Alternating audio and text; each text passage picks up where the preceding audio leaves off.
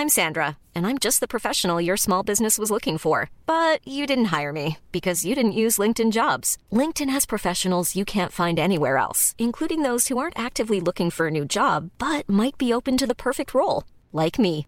In a given month, over 70% of LinkedIn users don't visit other leading job sites. So if you're not looking on LinkedIn, you'll miss out on great candidates like Sandra. Start hiring professionals like a professional. Post your free job on linkedin.com/people today.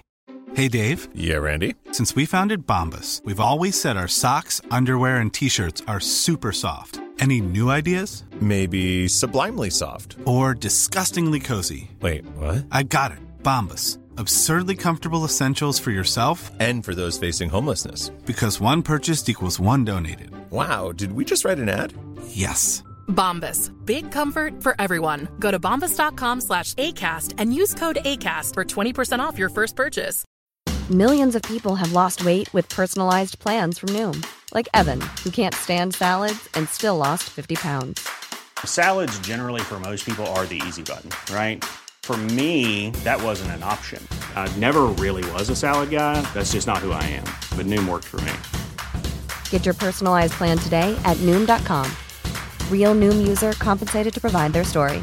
In four weeks, the typical Noom user can expect to lose one to two pounds per week. Individual results may vary.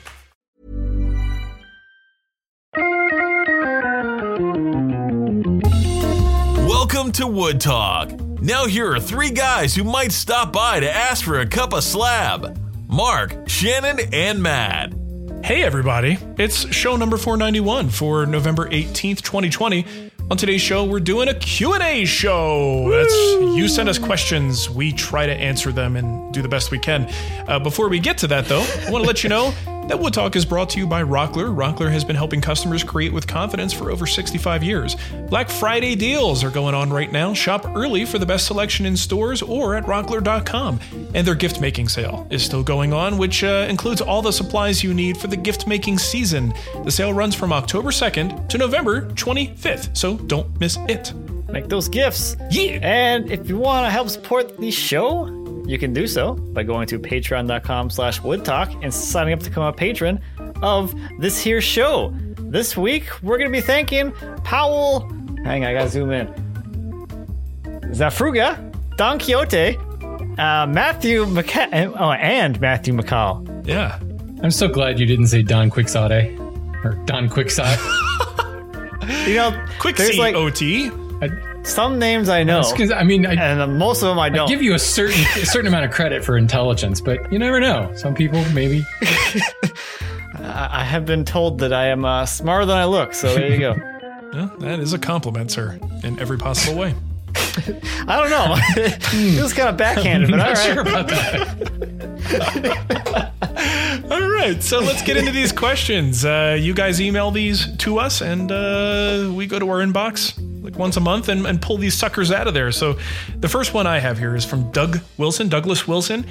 He says, I'm looking into the fine woodworking program at Red Rocks Community College in Lakewood, Colorado. That's that's just right up the road for me, you guys. Never been there, but it's right up the road. I have a couple of questions regarding this decision. Do you have a general opinion about this specific school? And is a formal, quote unquote, formal education in woodworking better than trying to learn at home from YouTube? All right, so I don't have specific experience with this school, but I do know a couple people who have taught there and attended there, and it seems like a great program. It Yeah. Seems like a very solid program. Uh, uh, Shannon, you've spent probably more time in this area than I have. Do you have an opinion on Red Rocks? Yeah, it's very well respected school. Lots of um, uh, lots of well, they have a lot of guest instructors, but they also just a lot of tenure. So the people that have been teaching there have been teaching there a very very long time. It's just a really well thought out program. Um, And it's it's changed like with the times as well. They've managed to keep up with the the whole maker revolution. So you have several different options. You can really go down a traditional cabinet making um, option, but then you also like think like Frank Klausz traditional cabinet cabinet making. But then there's also like the full on CNC cabinet making option, or a little bit of both. It's yeah, it's a really great program. Cool. So what I what I will chime in on is the concept of formal education versus learning at home on YouTube. Uh, you know, even as someone who really believes online learning is a very good thing and has very specific advantages uh, cost being able to review materials after the fact. Uh, in some cases, like in the guild, being able to have contact almost indefinitely, contact with the instructor to ask questions after the fact. Uh, a lot of times in person classes, you have a question, but you might not be able to access that person later. Certainly, if you're part of a, an ongoing program, you would. But if it's like a, a week long class or a weekend class, you may not have that um, you know that option. But all that said, uh, in spite of what I do for a living, I actually think there's no substitute for in person learning. Uh, being able to uh, sit there next to someone, have someone see your actual physical motions and correct your, your body English, which is definitely a factor for hand tools and power tools.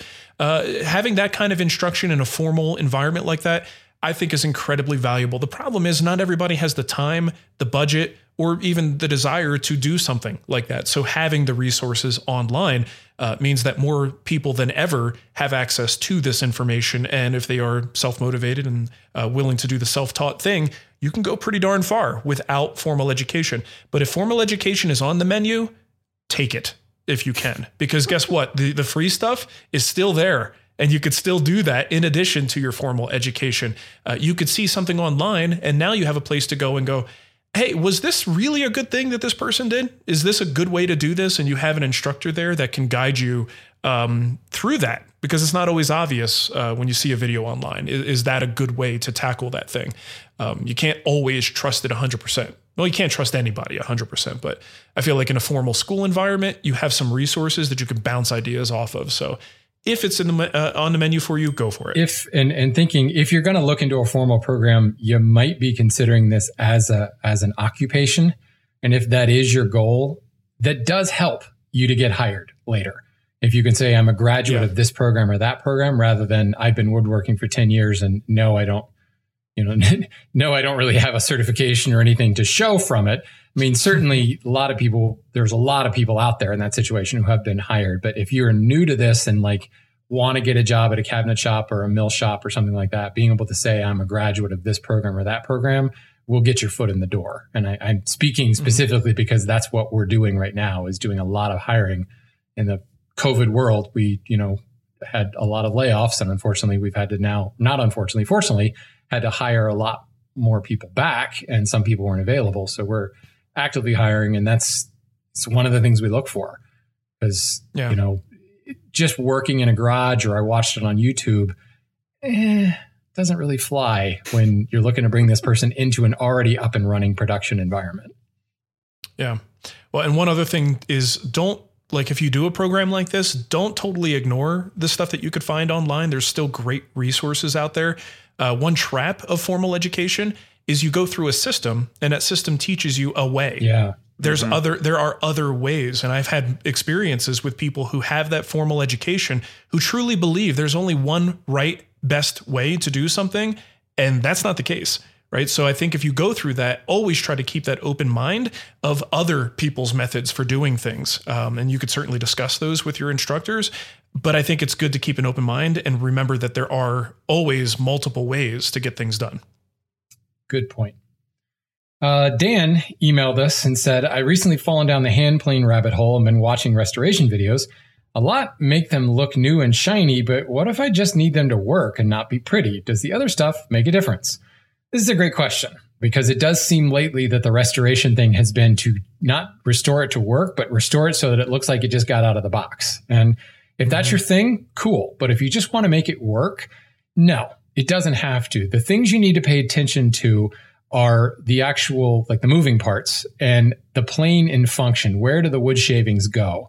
And anywhere where there's going to be wood shaving content, contact through the mouth, you know, um, across the blade, over the, the chip breaker, across the lever cap, all of that does need to be pretty. It needs to be polished so that it won't catch a shaving and cause things to clog. Certainly the sole of the plane does need to be, well, maybe not pretty, but you want it to be flat. And in the process of getting it flat, you're probably going to make it pretty. But, you know, a typical bench plane, the sidewalls aren't really used. So if there's some patina or there's, as long as it's not active rust blooms that are going to continue to eat your plane, you're fine. Um, the Japanning, the paint that's on the top, that is there to help prevent rust. So if you have chipping paint in certain places, you need to be conscious and at least pay attention to it. Um, but if the knob or the tote is kind of ratty, as long as it functions okay and it's not like broken and it's shifting around on you, perfectly fine. Um, yeah. So think about rust and think about the function of the plane. And if you find the plane is not functioning properly, maybe you didn't go far enough in making it pretty and you might be having some clog points or some pitch points or some out of flat points. But other than that, get it back to work as soon as possible. That's always been my my philosophy. Okay. Okay. They're good. Matt's turn. The end. Yes. Uh, the end. And and Fiend. All right. We got one here from Eric. Uh, it says, as with uh, most woodworkers, there's limited furniture that the missus will allow me to put in the house. In order to keep building and growing, I've asked friends and family what I can build for them.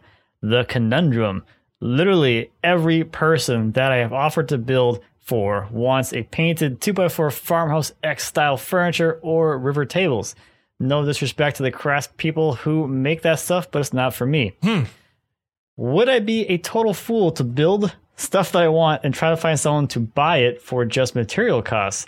My goal would be to build a profile and hopefully that eventually people who want that type of furniture find me. I live in northern Canada, so I pay a pretty penny for hardwood lumber and I feel that I will be stuck with material costs for the furniture I can't get rid of. So this is this is an interesting one. I, I threw this in here because I thought this would be a good um oh, I don't want to say cop out one for me, but a really good one for like the audience because Yeah. like it's been a long time. Okay, first of all, anything I've ever built, I get to put in my house because, as we discussed last time, my wife is way too supportive of everything I do. so, even if she didn't like it, it's still gonna go in the house because uh, I built it. Um, so in that sense, I haven't had the experience of I don't I want to make these things, but I literally don't have a home for it. So I'd be interested to hear from anyone out there that's in a similar situation of what have you done to be able to get yourself to a point where you can make things that you want to make or try to make things and build a portfolio because as uh, Eric kind of mentioned, he's trying to get to that point where he has this collection, this portfolio of things that he can make or has made, and he's trying to attract customers that will be interested in buying those things, not necessarily the the farmhouse X style furniture or river tables.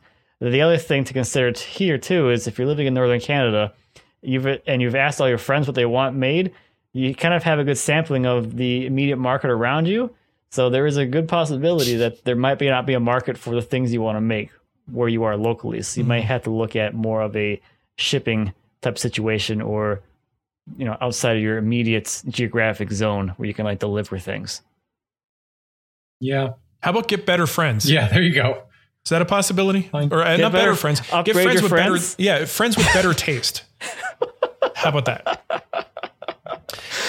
There, see, that's the and you know that's the Marc answer right there. Get better friends. you really you know solve the real Well, problem. Even if people, even if people really like that's the table that they wanted, um, man, it just seems like it shouldn't be too hard to unload a good quality piece of furniture that he just wanted to build and kind of just wants to be reimbursed for materials. Yeah. Right. You know, like people love good quality furniture. And even if it's not the style that they wanted, like that that's how my mom is. Even if it's not the exact style she wants, she'll take anything I made just because she knows it's high quality. Her son made it.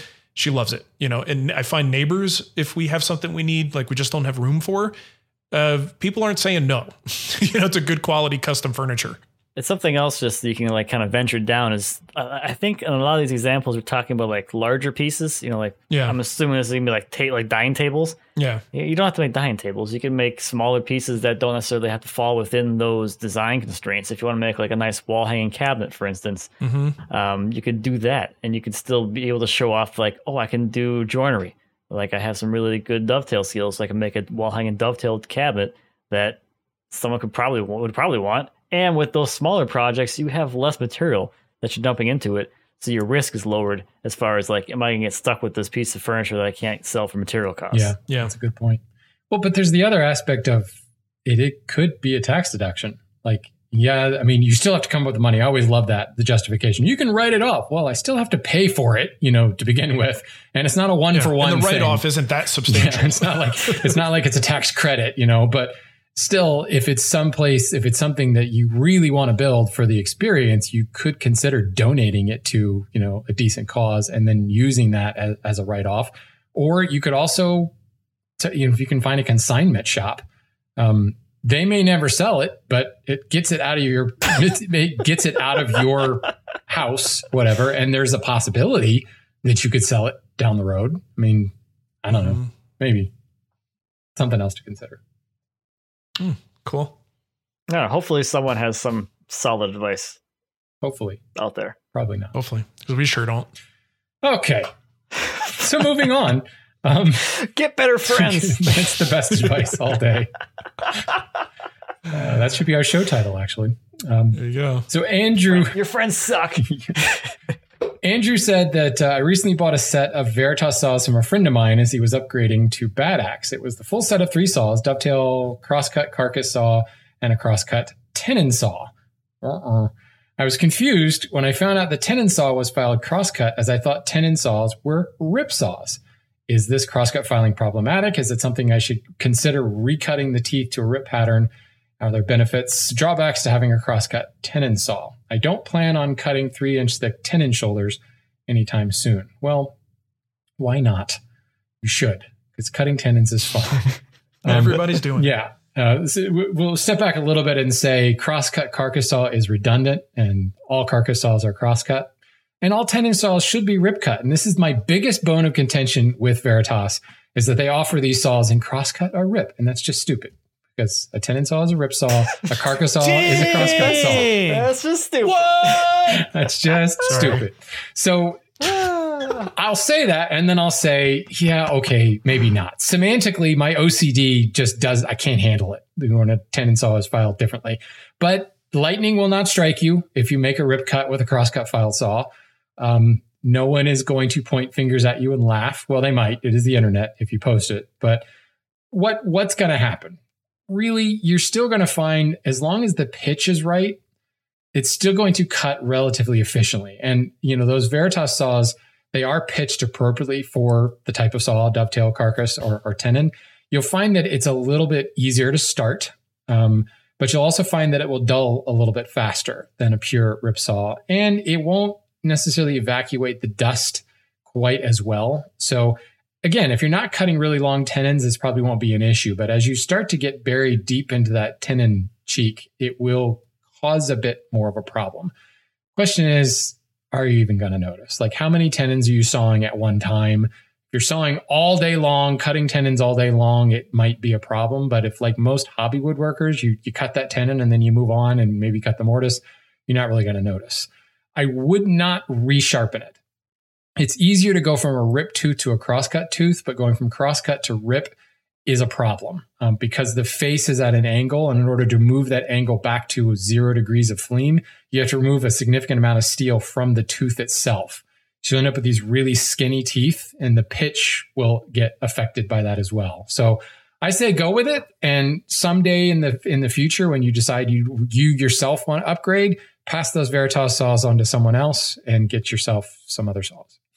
So there you go. Okie dokie. Uh, next one we have here is from Derek. Derek Robbins. He says, I've always wanted to contribute to the show, and since I have neither cash nor a difficult name for Matt to stumble over, I thought I would uh, I ask know. a question. I don't know. Well, he spells Derek with an A. Yeah. That that that would trip me up. Derek. That would be confusing. Okay, so he says, I want to make a solid wood coffee table on the underside. I want a long, shallow angle all the way around the perimeter such that the middle of the table is a full two inches thick, but that the edges have a half inch drop that's square to the top, then a long angle about four and a quarter inches long. Uh, I'm guessing the angle would be about 20 degrees to the top. I could plane them with my low angle 62, which would be a lot of work, which I'm okay with, but I'm not sure how to make it flat, smooth, and consistent when it's finished. My bandsaw is three phase and I don't have a VFD yet, so that is out. I don't have a jointer, but the angle is probably too shallow for that. The depth is too great for the table saw. I was thinking router sled, which may work, but could be tough to get perfect. Any other ways that uh, you can think of for cutting this? Now, I've actually, oh, let me read the last part here. It says, Thanks for your help in the entertainment, although I sometimes wonder what Rockler was thinking. we agree with you, Derek. Absolutely. Every time we, ha- we, we say it every show. what are they thinking? Um, so I've done this a couple different times on projects. I've done a Greene and Greene inspired entry bench that has a wide under bevel, and then I did a like a mid-century modern table uh, for Jason when he was working for us last year. Uh, that also has the same thing. And uh, bad news for you, we use the hand plane. like it's a shallow amount of material. It's a hard cut to rig up somewhere, and unless you're doing a lot of these. Uh, you know, coming up with some kind of a jig and a router system to do this just seems like a lot of work, you know, for just a one-off. So what we did when when the the when it, there was enough material to remove to justify it, I went to a power carving solution and I actually just used the grinding disc to get the bulk out of there. And yeah, it makes it, it tears it up. It just makes it ugly and awful. But that's where the hand plane then comes in. Uh, it actually was not that much work to get this thing nice and smooth. Now, is it uh, Amen. dead flat? Can I get a hallelujah? Yeah. There you go. Shannon's happy now. See, he was right this whole time.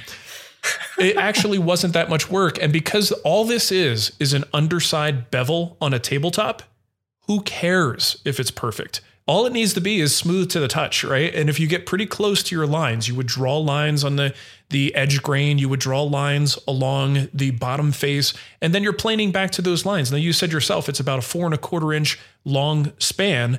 It's not that hard between two lines to get four and a quarter inches to be flat because the hand plane does that for you. Uh, so as long as you're just kind of relatively consistent as you go, by the time you you hog away the bulk, let's assume you have a power tool solution for that. Um, you're going to be fine. How about a belt sander? You know, low grit belt sander could do that too. Even if, um, in fact, what I think we did was we did the power carving, which leaves a lot of scalloping, you know, and, and divots in the surface. We then went to the low grit, like 60 grit belt sander. And then I finished it off with the hand plane and a little bit of scraping and sanding. And it's actually not that bad, especially since you're just talking about a coffee top, a coffee table. I did this on a dining table. So it, it's still, but it still was, you know, work that we did within a day. It wasn't that big of a deal. So, uh, you know, you got the hand plane there. You probably have some other tools that I mentioned that you might be able to use for this. Uh, just keep it simple. Don't don't. I don't think you have to worry about designing a jig or coming up with some clever solution. Uh, and no one will see it, so don't worry about it too much. That was the best answer you've ever given. Well, thank you, Shannon. I'm glad you approve. So, About time. so proud of you. I've been I've been paying attention. Also, get better years. friends while you're at it. and get better friends just because. Oh my gosh. All right. This next one is from Adam. I'm going to just summarize this from real quick. He just upgraded to a set of Narex chisels from his set of Harbor Freight chisels. He's having an issue with the chisels cutting his hands a little bit as he's uh, holding them. So he's using his uh, left hand to act as a brake as he's doing some hammering, hammering or, you know, hitting the chisel with the mallet or whatever.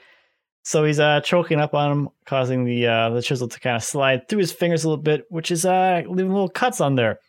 So he's asking if it's uh, a bad idea to try and blunt or round over those edges, or uh, if not, what is the simple right answer? So I think we've talked about this a few times on the bevel edge chisels, those edges right there, they can get pretty sharp. So a very easy solution to that, and it is totally acceptable and fine, is just to knock those sharp corners off. You can do that with some sandpaper, or you can do it in your stones if you want to, or whatever, just to get that really sharp edge off of there, so you actually hold it, but without actually cutting yourself. I like his uh his question here. Are my hands just too soft and delicate for this hobby? yes. This, this is one way to change be. them, I suppose. You can start building out the scar tissue. So don't change them, and you'll Yeah, have, going. you'll have hard hands.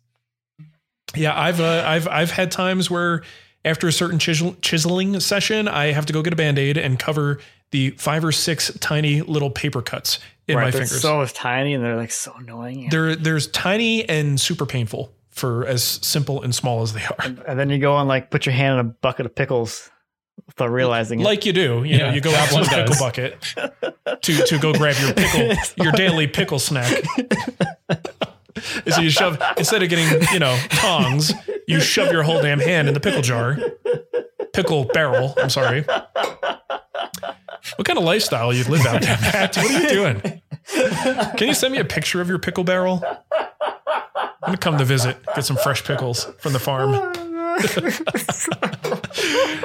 oh, classic Matt making his own pickles. All right, well, uh, you know, it's a it's a short show for us today. Uh, we only had a few questions here selected, but let's go out on a pickle note. If you, if you're gonna go out, go out on a pickle note. Uh, remember that we are proudly sponsored by our friends at Rockler. Rockler is a family owned business since 1954. They're your go to source for high quality and innovative woodworking tools, finishing supplies, hardware, lumber, and expert advice. Whether you're building a simple bookshelf, a custom desk, or new kitchen cabinets, uh, Rockler has everything you need to make your next project a success. Visit rockler.com, use the code WoodTalk, that's all one word, to receive free shipping on most orders over $39. That's fabulous. And if you want to share how you get pickles out of the jar or the barrel, you can go to woodtalkshow.com and tell us. Is it a, is it a, a large barrel or is it more of like a, a small, like tankard style barrel that you keep your your, your pickles in?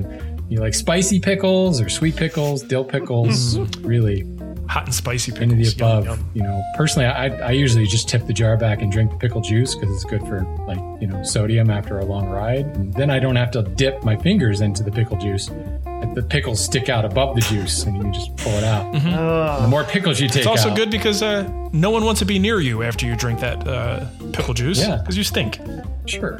Anyway, so you can send those questions via woodtalkshow.com or you can email us at woodtalkshow at gmail.com or hit us up on Instagram at woodtalkshow. It's Wood Talk Show. You want to know something? A little little personal story. A girl I used to date in uh, in high school. I don't know why, but uh, every every time I kissed her, she tasted like pickles. Is that weird? Not if she, Is that a condition? not if she ate a lot or of maybe pickles. she just maybe she just ate a lot of pickles. Maybe she was just salty. Isn't that kind of weird though? Why is this coming up now? Well, because we're talking about pickles. As a memory, like you didn't realize it was pickles before, or Oh no no no no! I did. This is just a story that I wanted to tell. it was like it's like revelation. I said, you know what? oh no that no no! That weird taste I had in her mouth. or actually, you know what? It was pickles. Was, was that your No, I definitely- was that your pet name for her? Pickles? Yeah, uh, I called her Gherkin. Gherkin. My And is, Gherkin. is this why the relationship didn't work out or I don't know. I, I don't think I want to be you know permanently with someone who tasted like pickles. as long as she didn't call you her sweet gherkin, then That's right.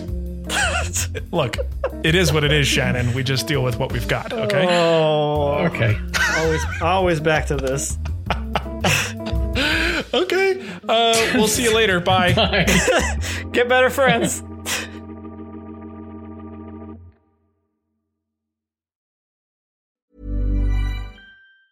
Even on a budget, quality is non-negotiable. That's why Quince is the place to score high-end essentials at 50 to 80% less than similar brands. Get your hands on buttery soft cashmere sweaters from just 60 bucks, Italian leather jackets, and so much more. And the best part about Quince, they exclusively partner with factories committed to safe, ethical, and responsible manufacturing. Elevate your style without the elevated price tag with Quince. Go to quince.com slash upgrade for free shipping and 365-day returns. Even when we're on a budget, we still deserve nice things. Quince is a place to scoop up stunning high-end goods for 50 to 80% less than similar brands. They have buttery soft cashmere sweaters starting at $50, luxurious Italian leather bags, and so much more. Plus, Quince only works with factories that use safe, ethical, and responsible manufacturing. Get the high-end goods you'll love without the high price tag with Quince. Go to quince.com slash style for free shipping and 365-day returns.